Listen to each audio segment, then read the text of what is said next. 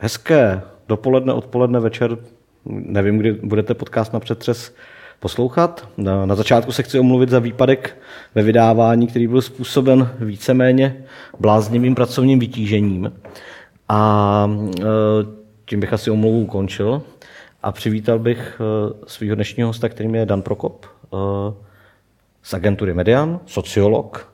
Působí kromě agentury Median na Fakultě sociálních věd, kde tak klasicky jako každý hekticky spěchající vědec zároveň dodělává doktorát a zároveň vyučuje. Ahoj, Dane. Ahoj. A začneme tak jako z půlky světa. Vy jste, ty jsi v Medianu, což je jedna z agentur, která vydává předvolební průzkumy. Teď jste dokonce jeden publikovali před pár dny a já se nebudu ptát, jak vyšel, protože v Čechách už dneska automaticky, když se řekne předvolební výzkum, tak pověst těch předvolebních výzkumů je vlastně hrozivá. Všichni tvrdí, že je to nesmysl, že to nevychází, že každá agentura říká něco jiného, jak je možný, že jsou tak obrovský rozstřely mezi odhadama třeba u těch velkých stran. A my jsme si o tom spolu krátce psali na Facebooku, že o těch typech datových modelů, takže já bych se vrátil k tomuhle.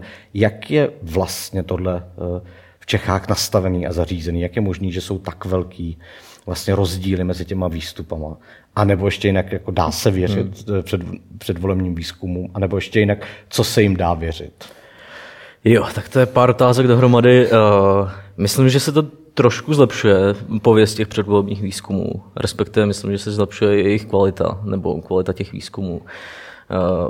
Taky není úplně podle mě pravda, že by tam byly extrémní rozdíly. Když se koukneš na ty poslední volby sněmovní, tak tam se ty agentury rámcově shodovaly v těch trendech a v těch očekávaných výsledcích.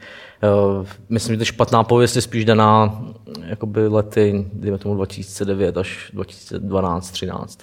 Jo. Teďka ta otázka, ty se ptal, proč se tak liší ty výzkumy. Jo, třeba v Americe se výzkumy nějak zvlášť extrémně neliší. Právě jako, nebo méně než v Čechách. Jo. Problém prostě je, že v Čechách je mnohem nižší zakotvenost těch politických postojů. Jako řada lidí, mnohdy třeba 60%, zvažuje 2 až 3 strany. A což je velký rozdíl proti té Americe, kde máš před volbami v nějakém období třeba 90% rozdumtých voličů. A když dotazuješ cokoliv v takhle jako nejistém prostředí, tak hodně záleží na tom, jak se zeptáš, kdy se zeptáš a podle toho se odvíjí ty výsledky. Takže je tam mnohem větší vliv metodiky na rozdílnost těch výsledků než třeba v té Americe. Jo. Protože když se ptáš člověka, který zvažuje 3 strany s nějakou intenzitou, různýma typama otázek, tak ti odpoví různé věci. Když se zeptáš v Americe, kde v posledních 30 letech volil republikány, tak je úplně jedno, jak se ho zeptáš, nebo jestli se ho zeptáš v pátek nebo v pondělí. Tak to je důvod těch rozdílů. A zase, když půjdu do tohohle porovnávání, jakou roli v tomhletom potom zpětně hraje takovýto debatování, volební model, zahrnutí voličiny, rozhodnutí, jo, takový ty drobný detaily, které většinou v těch médiích zaniknou. Co je vlastně co v tomhletom ohledu? Jak to vypadá, když se dělá předvolební, když se dělá model od prostého dotazování? Protože většina lidí zase má představu, že to přece je tak jednoduché, se ptám, koho budete volit, oni vám odpovědějí a ty to spočítáš.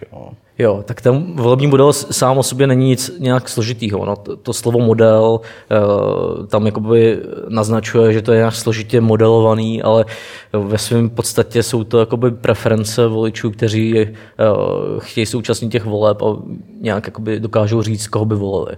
Ale v rámci těch věcí se to dá samozřejmě spočítat jinak. Jo. Já ti dám pár příkladů, třeba já jsem napsal takovou práci o tom, proč jako nevyšly tyhle ty volební modely v roce 2010 před volbami, respektive proč se lišily tolik od voleb. Tam je hodně věcí, byla tam velká jako dynamika toho vývoje, ale jedna z těch věcí byla, že třeba ty volební modely v tu dobu a částečně i dneska mají sklon prostě člověka, který řekne, že není rozhodnutý o tom, koho bude volit, tak ho úplně odříznout z toho volebního modelu. Jo, oni teda předpokládají tím, že ty nerozhodnutý lidi mají stejnou strukturu názorů jako rozhodnutý lidi. Či vlastně projektují do toho tu samou strukturu, která vyšla v tom pro ty, co vědějí, koho volit. Jo. A v tom roce 2010 se stalo to, že bylo hodně rozštěpený, dejme tomu středopravý spektrum politický. Byly tam ODS, TOP 09, Věci veřejné. 2010. Jo. A teda logicky prostě lidi, kteří se rozhodovali, byli častěji na tom středopravém spektru. Ještě jakoby navíc díky tomu, že komunisti prostě mají hodně vyhraněnou část voličů, moc lidí se o nich nerozhoduje, tak díky tomu bylo víc částek nerozhodnutých na tom středopravném spektru. Uh-huh. A tím, že ho odřízneš, vlastně ignoruješ tu informaci, že hodně lidí se už třeba měsíc před volbama rozhodovalo mezi těmi třema pravicovými stranami. Nebo středopravnými. Ale vlastně uvedli, že jsou nerozhodnutí. Řekli, že jsou nerozhodnutí, ty prostě ty 20 lidí odřízneš a tím to vychýlíš. Jo. Neříkám, že to bylo hlavní nebo jediný důvod, proč ty volby hrozně, nebo ty modely hrozně nadcenily ČSSD a levici, ale byl to jeden z těch důvodů. Tohle se dá řešit různýma věcma, někdo tam dělá, že jakoby toho člověka přinutí k tomu, aby uvedl nějakou preferenci, ačkoliv si třeba není jistý. My děláme třeba to, což považuji za nejlepší, samozřejmě, jinak bych to nedělal, že ty lidi, kteří nejsou rozhodnutí o jedné straně, dotážeme na všechny vážně zvažované strany. Uh-huh. To jsou většinou 2 až 3 strany u těch nerozhodnutých nebo váhajících. A dotážeme je na pořadí, v kterém je zvažují, na nějakou intenzitu toho zvažování. A potom to zahrneme do toho modelu vlastně celý ten jeho proces, všechny tyhle ty zvažované strany s nějakou vahou, která odpovídá tomu, jak on preferuje. Jo. Jasně. Prostě neděláme ze 60% voliče TOP 09, který tak váhá o, já nevím, straně zelených, tak neděláme 100% voliče TOP 09. Jo. Uh-huh. Já ještě zůstanu chvilku tyhle ty volební matematiky, jasně. Protože si myslím, že jako... Já osobně předvolebním průzkumům věřím, jenom se s ním snažím vždycky přečíst, jak jsou počítaný. Že? Tak, no. A ty jsi tam zmínil, že ty voliče komunistické strany a tak dále. Platí ještě ty takový standardní vzorce z těch 90. let, kdy si každý pamatuje, jak ty televizi vystupovala moderátorka, říkala, no ale ty výsledky se ještě můžou změnit, protože voliči komunistické strany neříkají, koho budou volit, stydějí se. Jo, jako takový ty vzorce, že typicky nějaký volič, nějaký parta je rozhodnutý, ale neříká to. Jo, nějaký vlastně typ té spirály mlčení ve velmi jednoduché podobě. Platí to ještě furt? Nebo se to už proměnilo ty lidi? Protože například ve odhadech výsledků komunistů mám pocit, že se to zrovna skoro vůbec jako nemýlí už poslední dobou. Jo. Komunisti jsou asi nejlíp odhadovaná strana obecně, jo, protože a to je přesně jako typický, co jsem říkal s tou Amerikou, oni mají největší procento rozhodnutých voličů, už nezáleží, jak se jich zeptáš, na co se jich zeptáš, takže je tam, nebo když se jich zeptáš, takže je tam prostě velká shoda těch agentur, většinou se to trefí nějak relativně. K té dvě otázce, myslím, že to podhodnocování komunistů tím, že lidi se bojí přiznat, že budou volit, skončilo zhruba tak někde kolem roku třeba 2002 až 2005. Jo. Od té doby, od roku 2006 jsou komunisti, pokud něco, tak jsou spíš nadhodnocený ve výzkumech oproti volbám. A myslím si, že to zase je to prostě důsledek toho, o čem jsem mluvil, toho jednoho fenoménu, že ty komunistický voliči mají hrozně rozumných voličů. Oni mají minimum potenciálních voličů mezi lidmi, kteří váhají, nebo velmi málo. A ty, když děláš model, který tyhle ty voliče odřízne, ty váhající, tak tím jakoby vždycky nadhodnocuješ strany, které mají rozumný voliče. No. Typicky se to ukazovalo někdy v letech 2011-12, kdy prostě v některých modelech ty komunisti vyvídli na třeba 18 až 22%. Jo. A když ses na ty modely koukal, tak to byly přesně ty modely, které se ptají nějakou jednoduchou otázkou, otevřenou. Mají strašný procento nerozhodnutých lidí, který odříznou a zbydou jim tam jenom ty rozhodnutí. A potom ty komunisti mají nějakých prostě 21%. Jo. A to se potom nepotvrzuje samozřejmě. Potom se to vykládá tak, že ty lidi jakoby...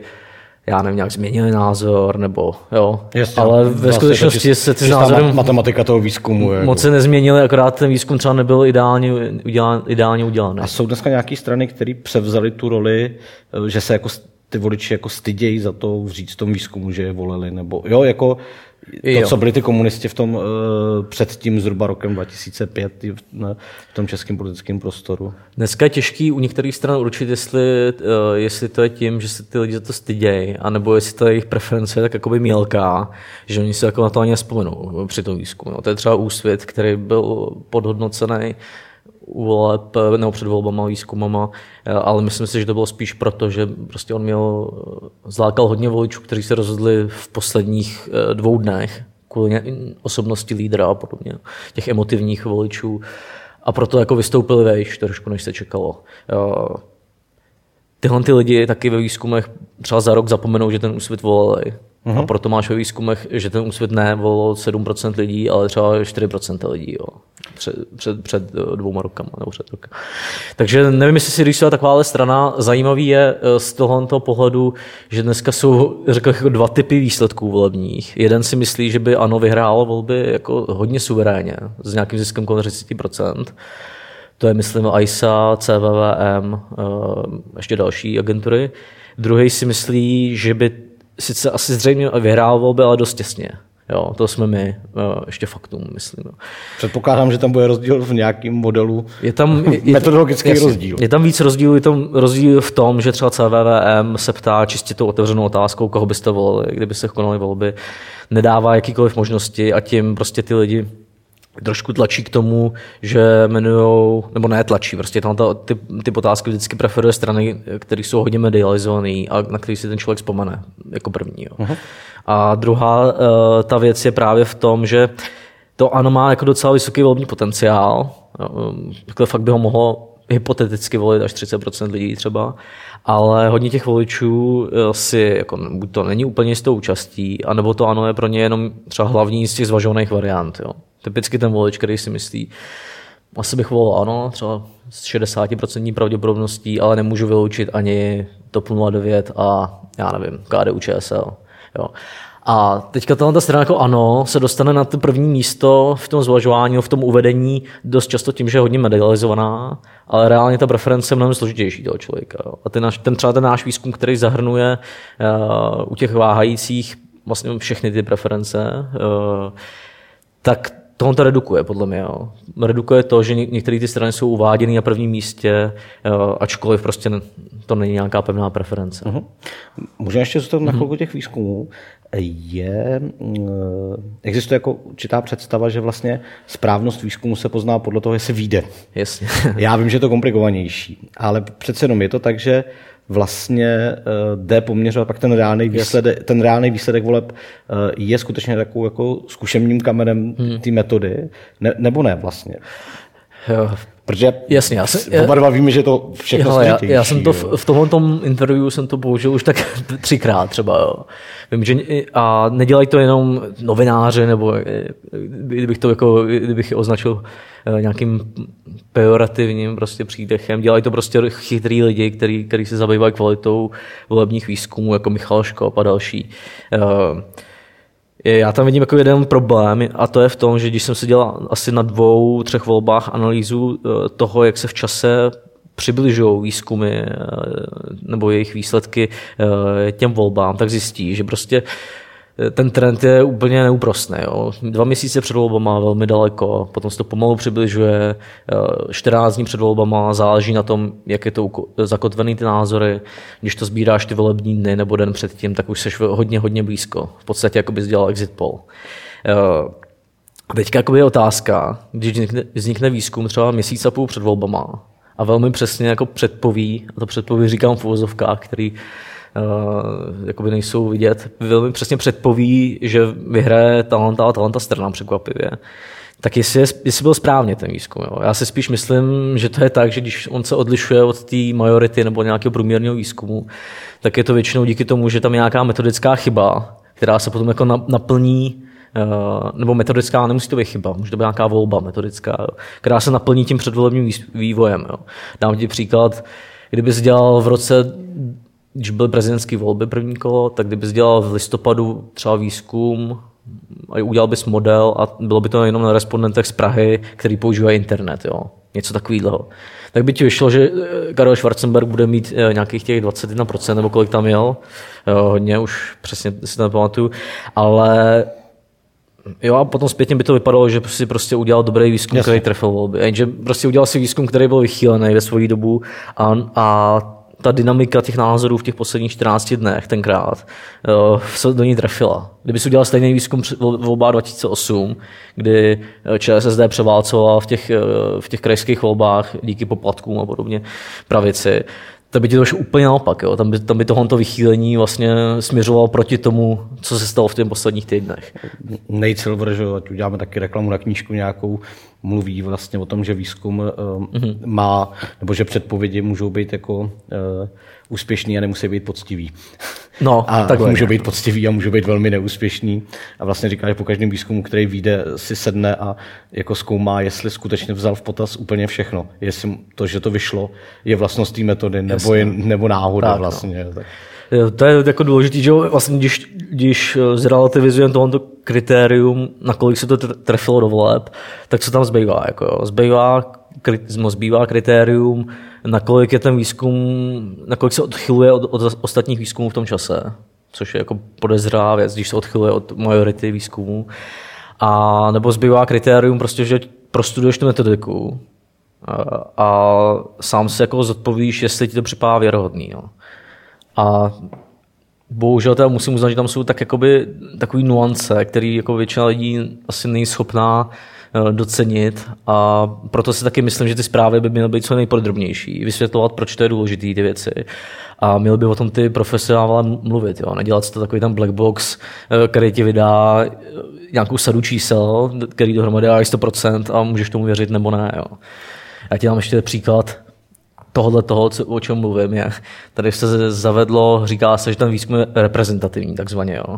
To znamená, jako, že svojí strukturou ten vzorek odpovídá nějaký populaci voličů. Jo. Ale ono je dost důležitý, z jakých hledisek jí odpovídá.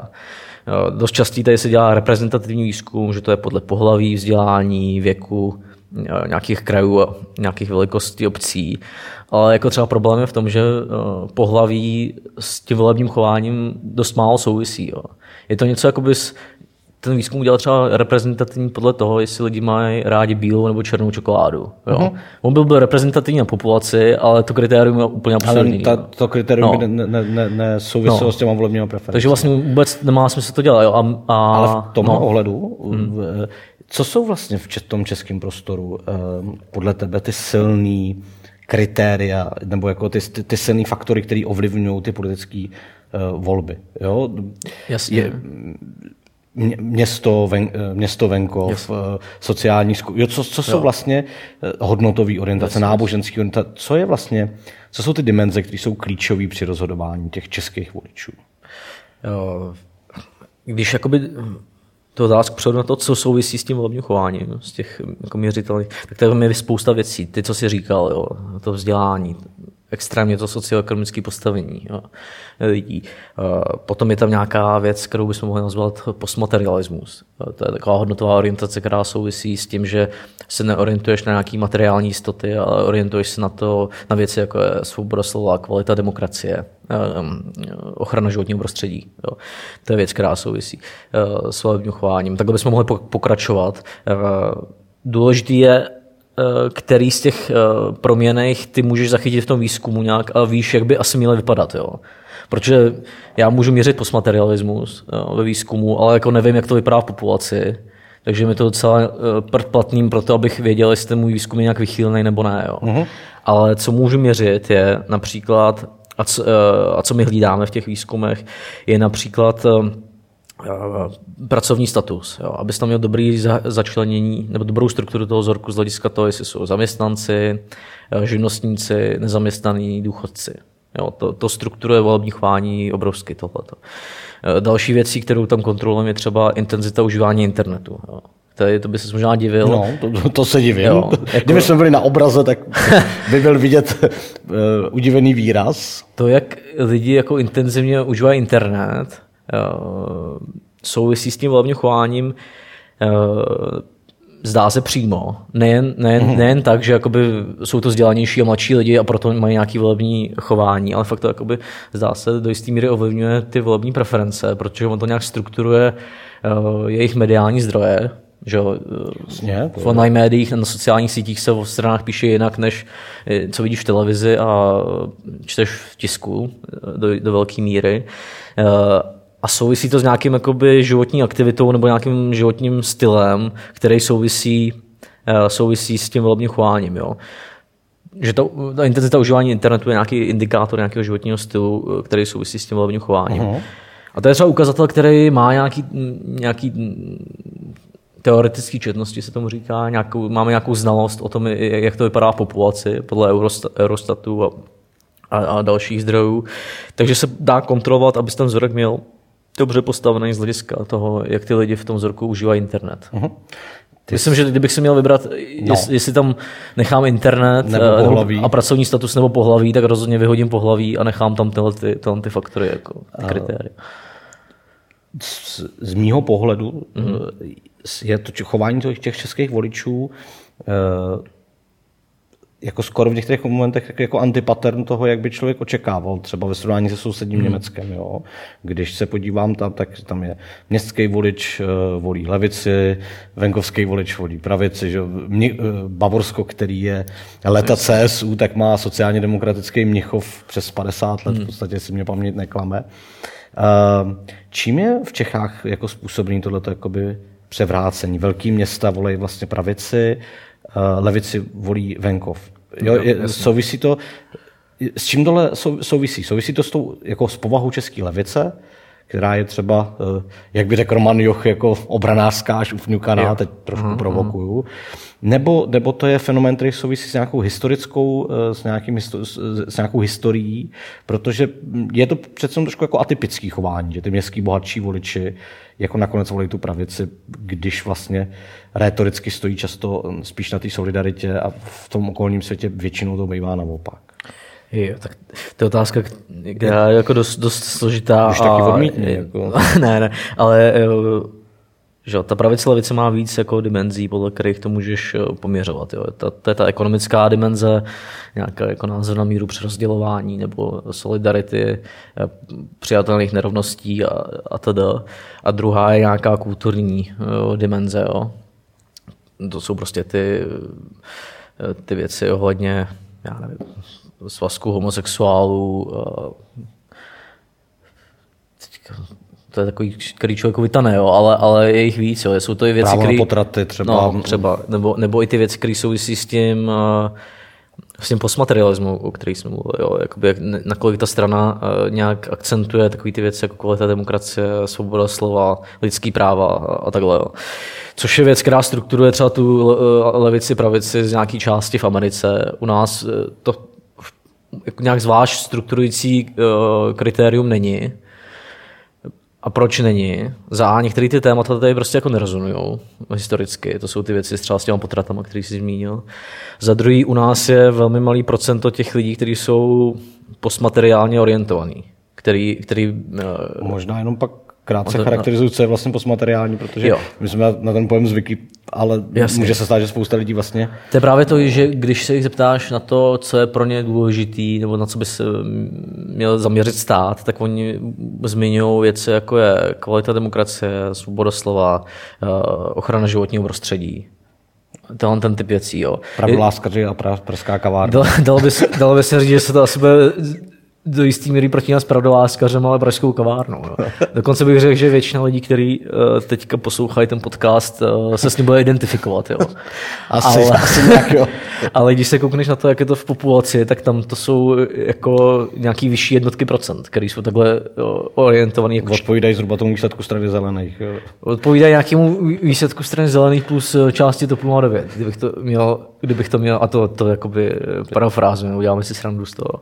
A navíc, co je zajímavé, tak jejich jako zastoupení v třeba v posledních 10 letech spíš pokleslo v té ekonomické krizi. Souvisí to s krizí ekonomickou nebo se změnou hodnotové orientace? Tam za ten sociolog... Třeba se stárnutím té populace. Nebo se stárnutím. Jakoby za tuhle tu dichotomii, abych řekl, co jsou to ty materialisti, tak to jsou lidi, kteří v té otázce budou preferovat věci jako zajištění nějakého pořádku elementárního, sociální jistoty. Co má dělat stát, o co se má postarat třeba, anebo co je důležitý ve společnosti. A byla idea nějaká, která jakoby v pozadí té dichotomie nebo té duality toho materialismu, postmaterialismu, že v tom západním světě ten postmaterialismus jako narůstá obecně. Jo, že prostě ty děti si žijou v nějakých materiálních jistotách a vychováme se té generaci postmateriálně orientovaných lidí. Ale ono se potom jako začalo ukazovat, že to dost rychle reaguje na nějaké lokální ekonomické krize. Jo. Proto to taky v Čechách prostě procento těch lidí, kteří se orientují tímhletím směrem, pokleslo spíš. Jo. Mezi rokem třeba 2001 a 2011. Uh-huh. Není moc výzkum, který to jakoby zkoumají třeba rok po roce, ale dá se předpokládat, že ten pokles nastal s tou ekonomickou krizí. Jo, z těch vztahů, co jsou v těch datech. Jo.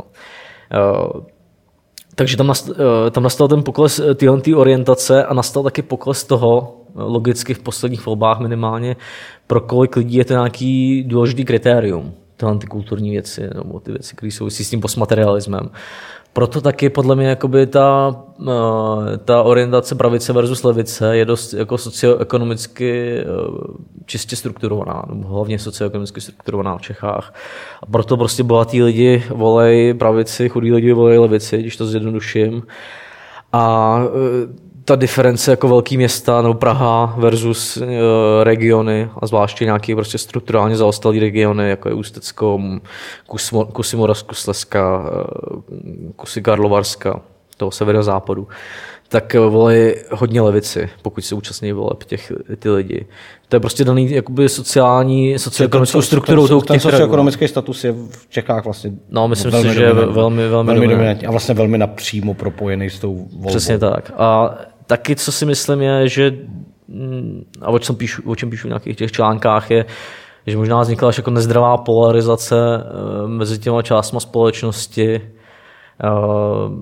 takový jako řeči, že ta chudoba neexistuje a vlastně ty stížnosti na tu chudobu je prostě nějaká nevysvětlitelná sociální úchylka toho plebsu, který tady byly slyšet hodně jakoby v nějaké části ekonomické krize, tak tahle ta věc prostě jako polarizuje tu společnost a potom i ta, dejme tomu, inteligentní jako část těch bohatších městských voličů zaujíme jaký obranářský postavení v tom sociálním konfliktu, myslím. Jo. A to se projevuje do velké polarizace té volby z těch hledisek. Tohle je vlastně téma, který je vlastně dlouhodobě je to vidět na těch volebních výsledcích, zvlášť jako třeba v případě té prezidentské volby, která byla vysloveně jako tím většinovým přístupem vlastně sváděla k té polarizaci. Jasně.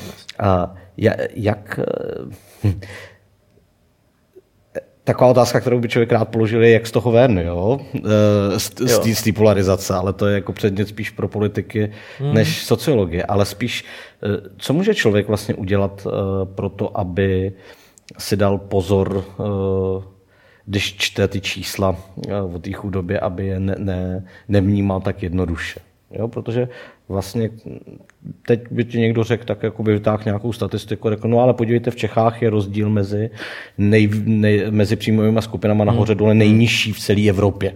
To je ten standardní takzvaný Kalouskův argument, že jo? Nebo jo, jako co vlastně člověk může udělat jako intelektuálně pro to, aby jako byl schopný se na to podívat ještě tak jinak, otočit si tu perspektivu. Ještě prvně k té tvý první otázce, jak se to dá změnit, tak já si, když jsem sem dneska šel, tak vlastně jsem si říkal, že nakonec ta výhra toho Zemana, ačkoliv to mělo jako samozřejmě jako dopady negativa, tak nakonec možná jako v tom pomohla, že se trošku ten konflikt latentní prostě uvolnil. A myslím si, že to pokleslo, ta polarizace trošku, zejména třeba rok potom jeho zvolení, potom co se ukázalo, že on jakoby on podlíhá tomu tlaku veřejnosti a trošku redukuje, aspoň doposavat ty excesy. A k tomu, na co jsi ptal jakoby hlavně, tak je důležitý číst, jako stejně jako u těch výzkumů je důležitý číst za těma prvníma číslama. Jo, tady se ta myšlenková úha, která tady podle mě často probíhala, byla taková, že lidi si stěžujou, hodnotí tu třeba situaci jako špatnou a potom tady máme nějaké objektivní čísla základní, které tomu jako neodpovídají a proto ty lidi jsou pomatený. Prostě je to nějaká sociologická, sociální psychologické vysvětlení. Furt musíme hledat. Třeba jo, Češi jsou nespokojení nebo vzpomínáme na totalitní jistoty. Nebo jsme závistiví. A prostě hrozně rychle se uteklo k těm vysvětlením v té sociálně psychologické oblasti. Jo. Nebo že jsme podlehli tomu alarmismu, že celý svět kolabuje prostě v ekonomické krizi. A myslím si, že řada z těch ukazatelů, prostě, když se koukneš za ně, tak zjistíš, že tam prostě jsou ty důvody té nespokojenosti vidět, jo, v nějakých složitějších pohledech. Ty jsi mluvil třeba o té nerovnosti v Čechách. Tak... Tam typicky se srovnává, často jako v těch argumentech bylo srovnání takzvaného Gini koeficientu, který ukazuje nějakou nerovnost mezi Čechama a Amerikou, jo, že v Americe jsou mnohem vyšší ty nerovnosti. Což trošku jako zakrývá nebo nereflektuje fakt, že ta Amerika je prostě obří stát s totálně jako diverzníma kulturníma oblastma. A je jasný, že ta nerovnost příjmová tam bude mnohem vyšší, jo, protože ty výdaje těch lidí v různých částech jsou úplně nesrovnatelný v New Yorku a v nějakým zapadáku. Jako náklady na život. Tak, a tomu taky odpovídají ty příjmy. Že? Mnohem prostě lepší by bylo srovnávat Gini koeficient Ameriky a třeba střední a východní Evropy dohromady, jo, nebo nějakého stejně diverzního a populačně podobného regionu. Což by ti vyšlo, že ta nerovnost jakoby v tom regionu může být třeba podobná, jo, té Americe. Myslím, že... A nerovnost u nás konkrétně? Ale u nás je nerovnost samozřejmě jako relativně malá, hlavně jako je relativně malá v tom smyslu, že to je relativně málo těch lidí, kteří patří k nějaký vyšší střední třídě a táhnou tu nerovnost na tom jednom konci. Takže je relativně malá nerovnost mezi třeba příjmama 10 nejchudších a 10 nejbohatších, když to míříš takhle, jo. Teď si nejsem úplně jistý, jestli rozumím, co tam dělá ta vyšší střední třída, že kdyby byla silnější, tak by ta nerovnost byla větší. Kdyby jsme silnější, prostě hodně výdělečnou nějakou vyšší střední třídu, nebo do nejvyšší, těch horních 10%. Širších těch horních 10% v podstatě. Ani ne širších, protože těch 10% bohatších. Jo, jasně, tak se ti samozřejmě zvyší ta nerovnost mezi těma chudejma a bohatejma, jo, což je ten problém jako v Americe nebo problém fakt v západních zemích. U nás je to ten poměr mezi těma příjmama 10 nejchudších a 10 nejbohatších domácností relativně nízký, ale i třeba tenhle ukazatel podle mě zakrývá fakt, že když se vezmeme poslední 10 let, jo, tak jak tady probíhalo zdražování, tak velká část toho zdražování je daná v posledních 10 letech zdražováním nějakých povinných výdajů. Jo, věci jako bydlení, potraviny, náklady na zdraví. A u těch chudších lidí tohle to tvoří mnohem větší část rozpočtu. Jo. A potom, když oni tohle zaplatí, tak už jim jako moc peněz nezbývá. Jinak řečeno, kdybyste zkoumal nerovnost po zaplacení nějakých povinných výdajů v Čechách, tak ti vyjde vyšší, než jak to vypadá teďka. A byli bychom blíž té západní Evropě. A taky v tom trendu, nebo má to dopady na ty trend těch nerovností. Jo. Tím, že se prostě zvyšuje cena těch povinných výdajů, tak ty chudí chudnou, ty bohatý bohatnou, nebo nebohatnou, ty bohatý jakoby třeba stagnou, ale ty chudí chudnou. Nestrácej tolik to poměru. Protože prostě třeba nerovnost po zaplacení nějakých těch povinných výdajů se během let 2005 až 2012 zvýšila třeba 8x, 9x. Pardon, opravím se trošku, zvýšila se na to, že těch horních 10% bere asi 8 až 9 násobek těch spodních 10%. Jo. Což je dost už jiný obrázek, než co máš z těch základních příjmů. Možná ještě jednou pomalu, tuto operaci, potom, co se odstraní ty základní výdaje. Základní výdaje, což ti vlastně netvoří nějakou... Velkou částku v absolutním čísle, jo, potom, co... ale vlastně potom, co se odečte od těch příjmů, tak je zřetelný, tak ten rozdíl, který zůstává, toho, co zůstane vlastně jakoby na potom... Je mnohem výraznější. Když prostě kdyby spočítal, že každá domácnost musí mít nějaký minimální příjmy, nějaký existenční minimum na pokrytí těch základních výdajů. A kdyby za to existenční minimum počítal třeba výdaje, který na věci jako potraviny, bydlení, zdraví dává 10% nejchudších domácností. Když si vezmeš tohle ty výdaje a odečteš to od příjmu domácností, tak ti výrazně vzroste ta nerovnost mezi těma chudými a bohatými. Uh-huh. A taky ti vzroste ten trend toho, jak se ty nerovnosti zvyšují. Protože tohoto procento, nebo tohoto, ta část, kterou dáváme za tyhle ty výdaje, se jako v posledních 10 letech zvýšila díky struktuře inflace, a proto se taky zvýšily reální nerovnosti, ačkoliv to možná v těch příjmových statistikách není tolik vidět. Uh-huh. No, teď je mi to úplně srozumitelný. Doufám, že to bude srozumitelný i někomu jinému. Doufám. Je to věc, kterou líp dokumentují grafy asi. No. A tak na druhou stranu já si myslím, že furt to myšlení postavené na vyvozování ještě není úplně mrtvý. Jinak bychom nedělali takovýhle zvukový pořad. A jenom připomínám, že jsme začínali vlastně u té otázky, jakoby jak se vždycky k těm číslům postavit, mimochodem ještě když z nich něco tak strašně jednoznačně vychází. Promiň. Ještě dodám jakoby tohleto, teďka se to trošku obrátilo, ta inflace je prostě nulová a už ani neplatí moc to, že by jakoby ty základní věci jako potraviny, bydlení zdražovaly nějak rychleji, extrémně. To platilo hlavně v, já nevím, v těch posledních 10 letech. Mimo jiný je to prostě důsledkem toho je, že inflace jako na spotřební koši důchodců anebo nějakých 10 nejchudších lidí je zhruba 1,5násobná oproti průměrnému Čechovi. Jo. A to prostě musí zohledňovat, když posuzuješ to, zda si důchodci stěžují moc nebo málo. A myslím, že to tady zohledňovaný příliš nebylo v té debatě. Uh-huh. I v té debatě o snížení valorizace penzí se to ozývalo jako z úst nějakých odborníků, ale z úst jako těch politiků se většinou slučovala inflace obecná s tím, jak se zvyšují náklady důchodců. Přepočtem do tohohle rozměru. Máš ty pocit, že v tuhle chvíli se v té společnosti děje nějaký silný trend, který vlastně takhle zvláštně uniká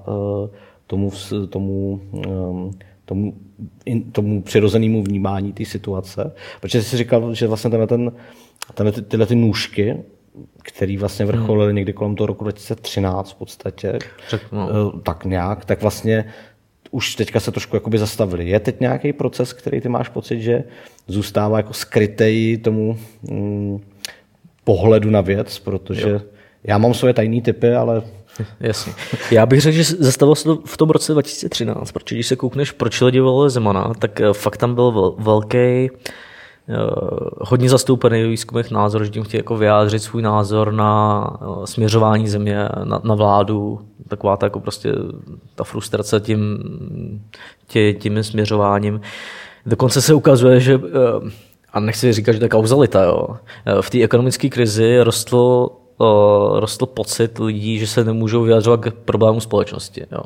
A bylo to zastoupené právě mezi těmi chudšíma lidma. Což já si myslím osobně, že to je důsledek toho, že prostě neprobíhala nějaká důkladná diskuze o těch sociálních problémech, dost často byly umlčovaný tou rétorikou toho jako popírání té chudoby. Jo. Po té volbě toho Zemana, tohoto číslo v kontinuálních průzkumech, který to sledují, pokleslo. Ten pocit, že se nemůžou vyjádřit k těm problémům společnosti. On prostě jako trošku posloužil podle mě jako nějaká katalyzace těch jako nespokojenosti a toho pocitu jako umlčení. A potom, co se ty lidi zvolili, nebo ta část těch jakoby voličů, kteří jsou socioekonomicky třeba jako na tom hůř, co se ho zvolili jako nějakého zástupce lidů, tak to trošku jako vyplavilo tu nespokojenost. Zpřítomnil se ten sociální konflikt jeho osobou. A potom se o tom mluvilo, prostě ukázalo se, že to není všemocná osoba. Vznikla vláda, která je poměrně tichá, protože tady byla poptávka po vládě, která je poměrně tichá a nemusí mít reformní rétoriku a neponižuje své obyvatele rétoricky. Vznikla takováhle vláda a myslím si, že se to trošku redukovalo. Co z toho zůstalo, to napětí se redukovalo. Co z toho zůstalo a co se v výzkumech ukazuje, je to, že pořád prostě ta chudší část populace má dost významně nižší důvěru v instituce a vůbec jako v parlamentní demokracii. Že si prostě, když se koukneš na chudší část lidí, třeba ve výzkumech CVVM, tak oni často říkají, jako, že by, nebo nejsou proti tomu, aby se zrušily strany politické, aby se zrušil parlament. často jakoby podporují názor, že by měla být nějaká vláda silný ruky a podobně. Neznamená to, třeba ohledně těch stran, často říkají, že nepodporují jakoby nutně zachování demokracie. Ono to často neznamená v těch výzkumech, když to sleduješ podrobně, že oni by byli pro zrušení demokracie. Že by jim nevadilo, kdyby. Ale oni prostě často odpovídají třeba stylem, že pro člověka jako jsem já, na tom, jestli demokracie nebo není, nezáleží. To je hodně častá odpověď mezi těma chudšíma lidma. Že a prostě v internetových debatách jako je to velmi frekventovaný postoj, že jako to je vlastně není rozdíl mezi. Dneska jsem četl sametová demokratura. Termín sametová demokratura mě bude se strašit po dlouhou. Tak to je taková, jako až smutná karikatura nebo vyrocení tohoto myšlení. No. Ale to se myslím trošku uchovalo z té krize tohleto přesvědčení, že vlastně na tom zase tak nezáleží, na tom, jestli ta demokracie tady je nebo není. A ta nedůvěra v ty instituce. Ale přitom třeba jako vlastně vítězství jako Babišova ANO bylo do určité míry interpretováno jako výraz té nedůvěry v tu stávající strukturu. Připomínám jenom, že on vlastně volby vyhrál s programem, který vlastně vypadá jako jenom skromný požadavek, aby stát začal plnit jako svoje základní funkce, protože já z mýho pohledu v podstatě ten český stát se jako polorozpadá v takových těch základních funkcích, jako třeba udržet funkční registr vozidel, nebo že vlastně takový ten, to, co má jako zabezpečit na té, nebo postavit dálnici, že vlastně to, a Babiš do toho přichází jako člověk, který vlastně říká, nejsme jako politici, makáme. Jasně. A přichází do toho, že v podstatě daleko líp dokáže říct tu větu, tu volební heslo ČSSD, který byl nějak jako dáme stát do který vlastně byl strašně krkolomný a ve finále nefungovalo ani jako reklamní slogan. Fungující stát. Zajistíme fungující stát. Tak on vlastně přichází s... tam je dobře fungující stát. Dobře fungující. Jako by to slovo dobře mělo před tím slovem fungující nějaký význam. To jsem nepochopil, kdo... Stačilo by, kdyby byl fungující. Ale takže on získává na svou stranu voliče, který nepatří k těm jako chudým voličům vysloveně. Skoro se zdá, že on vlastně oslovil jako spíš jakoby tu střední třídu, lidi, kteří primárně vlastně nejsou politicky úplně silně jakoby angažovaní, často prvovoliče nebo voliče, kteří dlouho nebyli voliči, jestli si to dobře pamatuju z těch průzkumů. Takže vlastně jakoby ta nedůvěra vůči tomu typu toho politického modelu neprocházela jenom tou nejchudší vrstvou, ale i jako vlastně tou střední třídou. Jo, nechci to nějak jakoby zase prostě říkat, že jenom chudí lidi nedůvěřují demokracii nebo institucím. To prostě ta nedůvěra jde napříč společností, u nich je vyšší. Jenom říkám. Jo. Když se koukneš na strukturu voličů ANO, tak ona byla dost jakoby zázračně prostě diverzní a vyrovnaná. Tam on měl skoro podle našich výzkumů měl zřejmě jako nejvíc voličů mezi nezaměstnanýma. Že tam porazil ČSSD. Mezi nezaměstnanými. No. Jo, že prostě on porazil ČSSD v této baště. Baště ČSSD, porazil ČSSD. Protože když má jejich prostě druhý po fungující státu, že by byla nezaměstnanost nebo druhý hlavní téma a on jako čistě vlastně tím apelem člověka, který jako byl schopný vytvořit pracovní místa a dát ty věci do pořádku, tak byl schopný ji vyrovnat nebo porazit, podle těch čísel. Potom měl taky samozřejmě voliče z té střední třídy, který jako taky jsou samozřejmě frustrovaný jako fungováním toho státu, ačkoliv se to u nich třeba neprojevuje zase jako nějakým extrémním poklesem důvěry v demokracii, tak těma dílčíma věcma, tou korupcí a podobně jsou taky frustrovaný. Takže teďka vlastně nevím, kam z toho. Můžeme to taky opustit jako úplně slepou ulici. Ale bude zajímavý sledovat, jako co se stane, až se to ANO úplně kompletně začlení do těch struktur politických. Jestli až přestane hrát tu roli, nebo přestane fungovat takový ten apel, že se dá udělat pořádek něčím, co to je trošku jako napříštěná strukturama společenskýma a politickýma. No, tam je bude jejich hlavní problém. Oni se do té doby, než to se vyčerpá, což bude velmi brzo, tak se musí etablovat v nějakých politických strukturách. Proto jsou úplně důležité ty komunální volby, proto byly relativně důležité i ty evropské volby. a relativně jako marginálie, jako je ten evropský komisař třeba, o kterém se hodně lidí myslí, že to proč vlastně se hádali, když to vůbec nikoho nezajímá. Jako. Tak pro tu stranu je to důležité, aby se etablovala nějak pozitivně v těch strukturách do té doby, než jí zmizí ten étos. Jako. Jo. Že vlastně potřebuje teďka stabilizovat dobytá území. A propos evropské volby Evropa Češi. Evropské volby letos vlastně, to bude znít divně, ale vlastně nakonec proběhly i celoevropsky, když vychladly hlavy po tom prvním chytání se za UKIP a za Marine Le Pen, že vlastně nedošlo k žádnému zemětřesení. A vlastně ani v Čechách ne. Zisk jako to, že Svobodní získali křeslo, je možná ta nějaká naše lokální várka, ale ono při tom počtu těch lidí, co přišlo nakonec jako volit, tak ho mohli taky získat Piráti a Svobodní ne, když to bylo vlastně v vozovkách o pár hlasů. Vlastně se nic jakoby nezměnilo v této. Přesto ale je vlastně Evropa dneska v tom diskurzu českým daleko jako přítomnější než třeba před 5-7 lety, mám pocit. Evropské fondy, unijní nařízení, takovýto permanentní články. Článek, který je o tom, že Brusel něco nařídil, je nejčtenější, jako naprosto spolehlivě. Jo. Jaký je dneska, protože já vím, že jste na to konto dělali výzkum, jaký je vlastně dneska vztah Čechů k Evropě, k tomu projektu?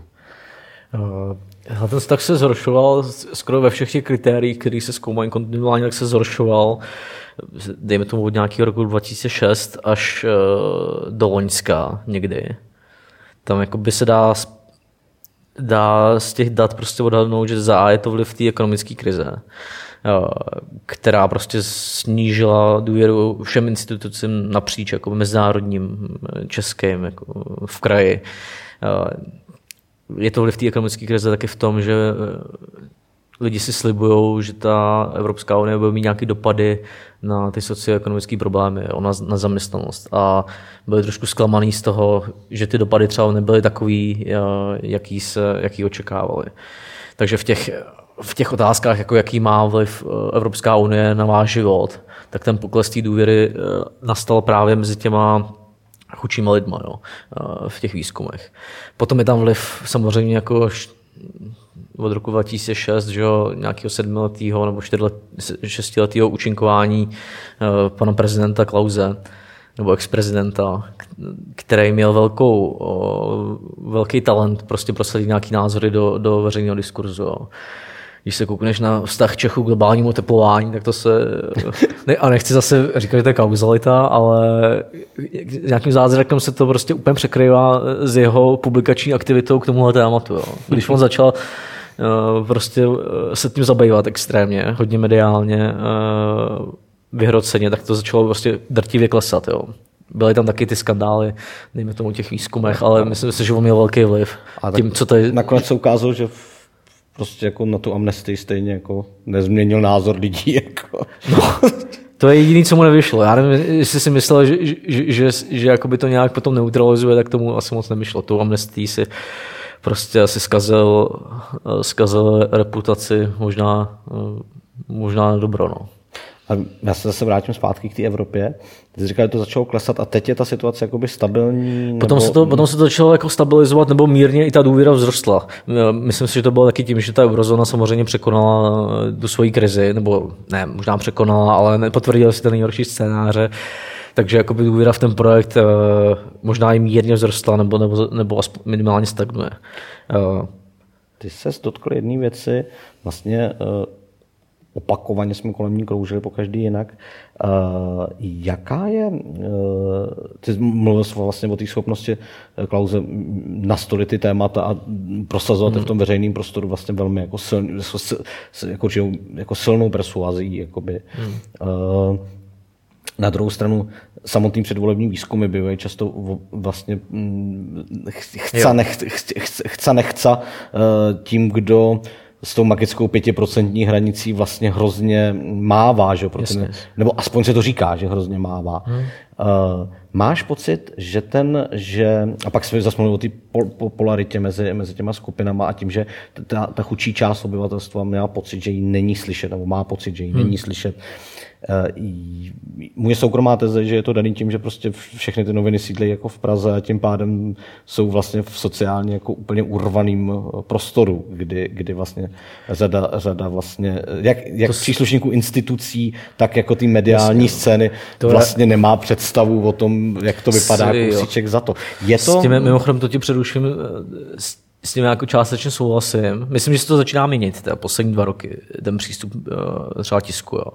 Že se s tím začínají zabývat víc a těma problémama. Myslím, že ale máš pravdu, že to je prostě tím, že všichni sídlejí v Praze a že ve situaci, kdy tady máš k chudobě prostě a ke každému problému prostě 3 různý úhly pohledu,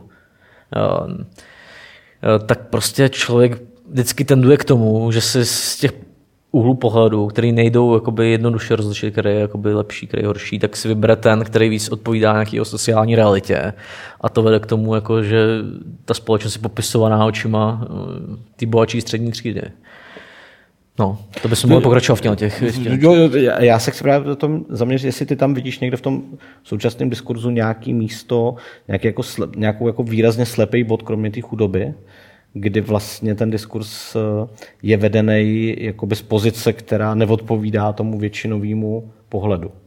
Protože existuje taková ta zvláštní představa, že v těch médiích by měly být jako slyšet, nebo mělo by být poznat, jaká je zhruba struktura názorů v té společnosti. A vlastně už v případě té chudoby bylo určitě jako zřetelný, že to takhle úplně jako není, že je nějakým způsobem ten mediálně politický diskurs vyšinutý. No.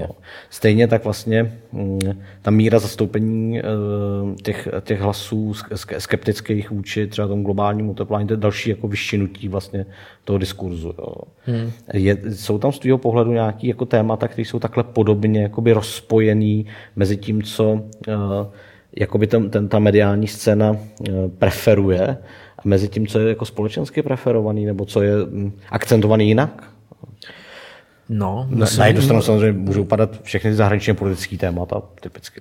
Samozřejmě jsou tam ty zahraničně politické témata, že bylo to extrémní míře, to byla ta otázka amerického radaru, jo, kde když se koukal na komentáře a upřímně řečeno nevím, jestli tady je nějaká kvantitativní analýza, ale když se koukal na komentáře a na publicistické články k tomu, tak v té mediální sféře převažovalo a mezi jako dejme tomu intelektuální reprezentací převažoval spíš jako střícný postoj k tomu.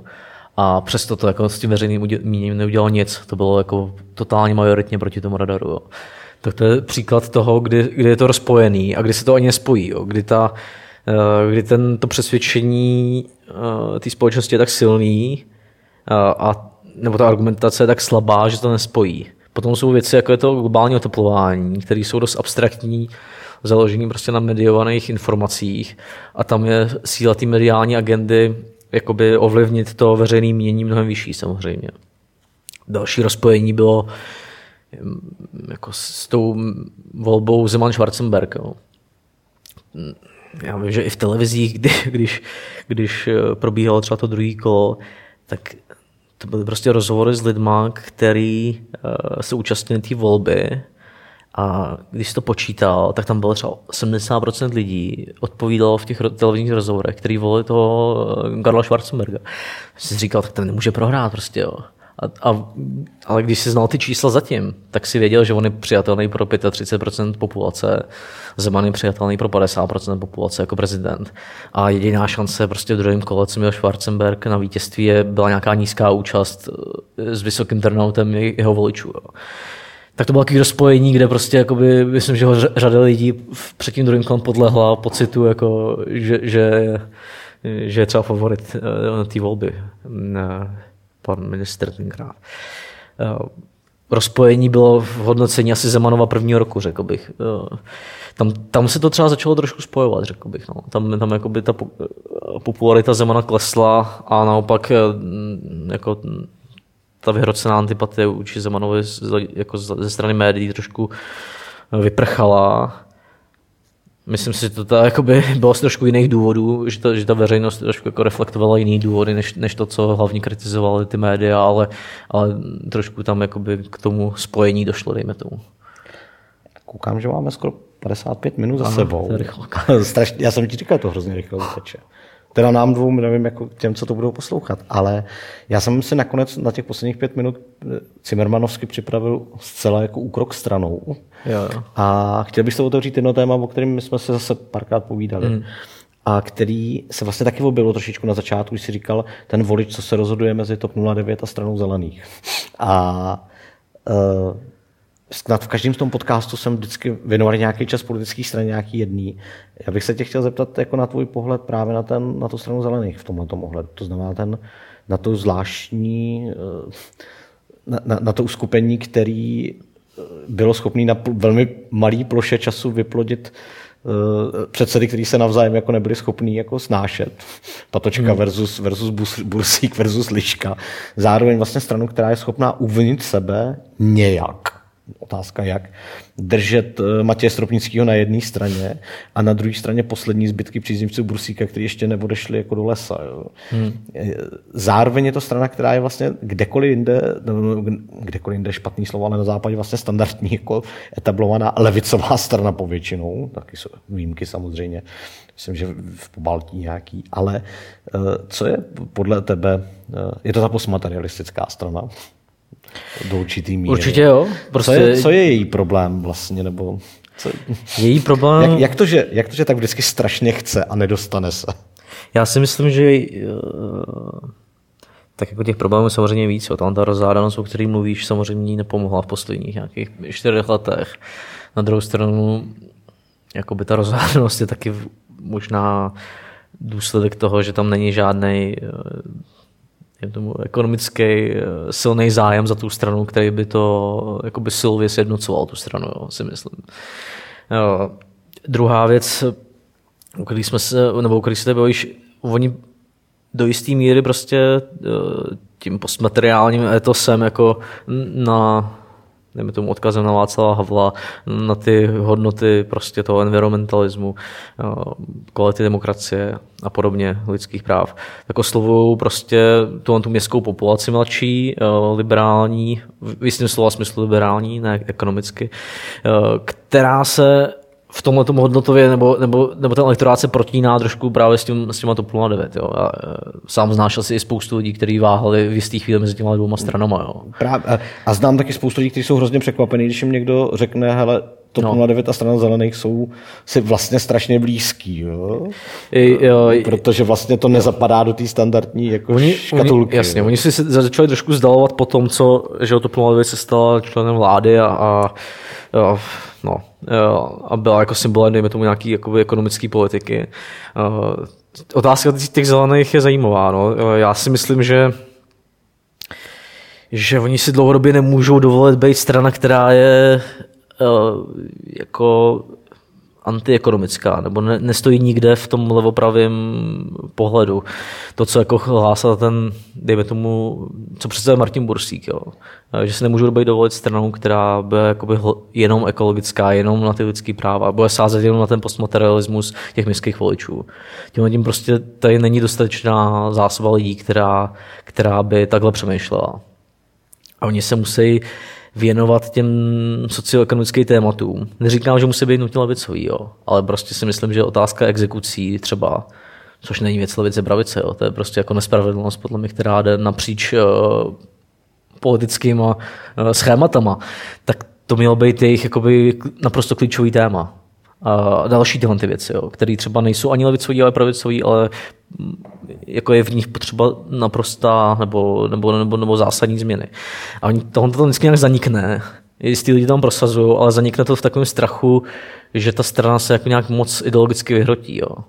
A to dlouhodobě není udržitelný v zemi, kde je fakt nějakých 7-8% těch hodně postmateriálně orientovaných voličů, který se tady rozdělují dvě strany, přičemž dosud jako prostě ne, to z té topky jim hodně toho bere, tak tím se spoleháním se na tenhle étos jenom podle mě se odsuzují k té oscilaci mezi 3 a 5% v nějaké blízké budoucnosti.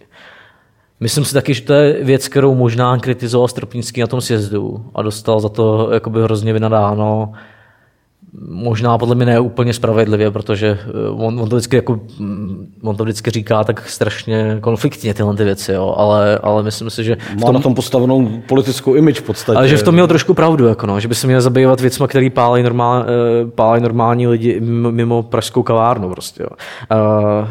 Tomu taky odpovídá ta kampaň, jo. Mi připadá, že ta kampaň je vždycky strašně postavená,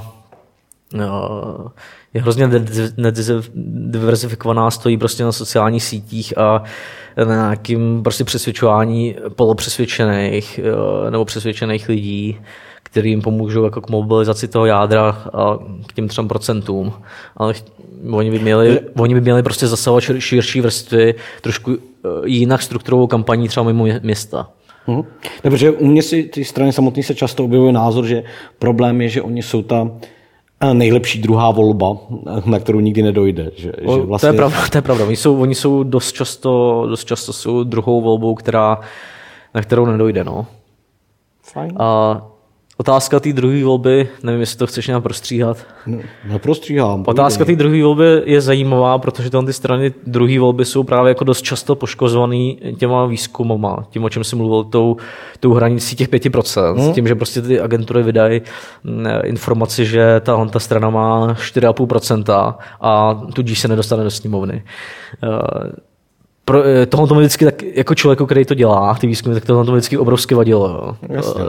A proto my jsme taky prosadili publikování trošku jako serióznějšího podle mě a komplexnějšího přístupu, který obsahuje mimo tu informaci o tom volebním modelu, který znamená nejpravděpodobnější je, že by teďka v tuhle dobu dotazování zelení dostali 4,5%, tak obsahuje nějaké další informace. Obsahuje informace o tom, kolik mají přesvědčených voličů a obsahuje informace o nějakém volebním potenciálu. Jo, protože ten volební potenciál je docela vysoký u zelených a kdyby se všichni ty lidi, kteří je zvažují, rozhodli, kteří je vážně zvažují, že jim dají šanci, tak by se tam mohli dostat. Jo. A není to jenom problém zelených, to je problém prostě dalších stran tohleto. A myslím si, že publikovat jenom ty volební modely je asi trošku poškozující pro některé strany. A zvláště je to poškozující třeba v případě, když máš televizní diskuze, ty se konají ve 14 krajích republiky. A teďka kdyby jsi publikoval volební modely, tak v prvních 4 krajích republiky jsou nějaký Ústecko, když to bereš podle velikosti, to jsou nějaký Karlovarska, Liberecko, Ústecko je teda další, ale máš tam Karlovarsko, Liberecko, tak například KDU-ČSL tam dostane 1 až 3%. Jasně. Teďka jako, na plavovo rizikový oblasti. Že? Když na to ty lidi koukají, jak si říkám, tak ty se nemůžu dostat do sněmovny.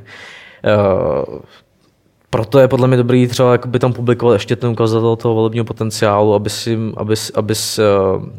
abys publikoval nějaký čísla o jejich šancích, o tom, kam oni můžou až cílit, pokud přesvědčí lidi, jako seš ty, který o nich třeba váhají, o těch stranách. Jo.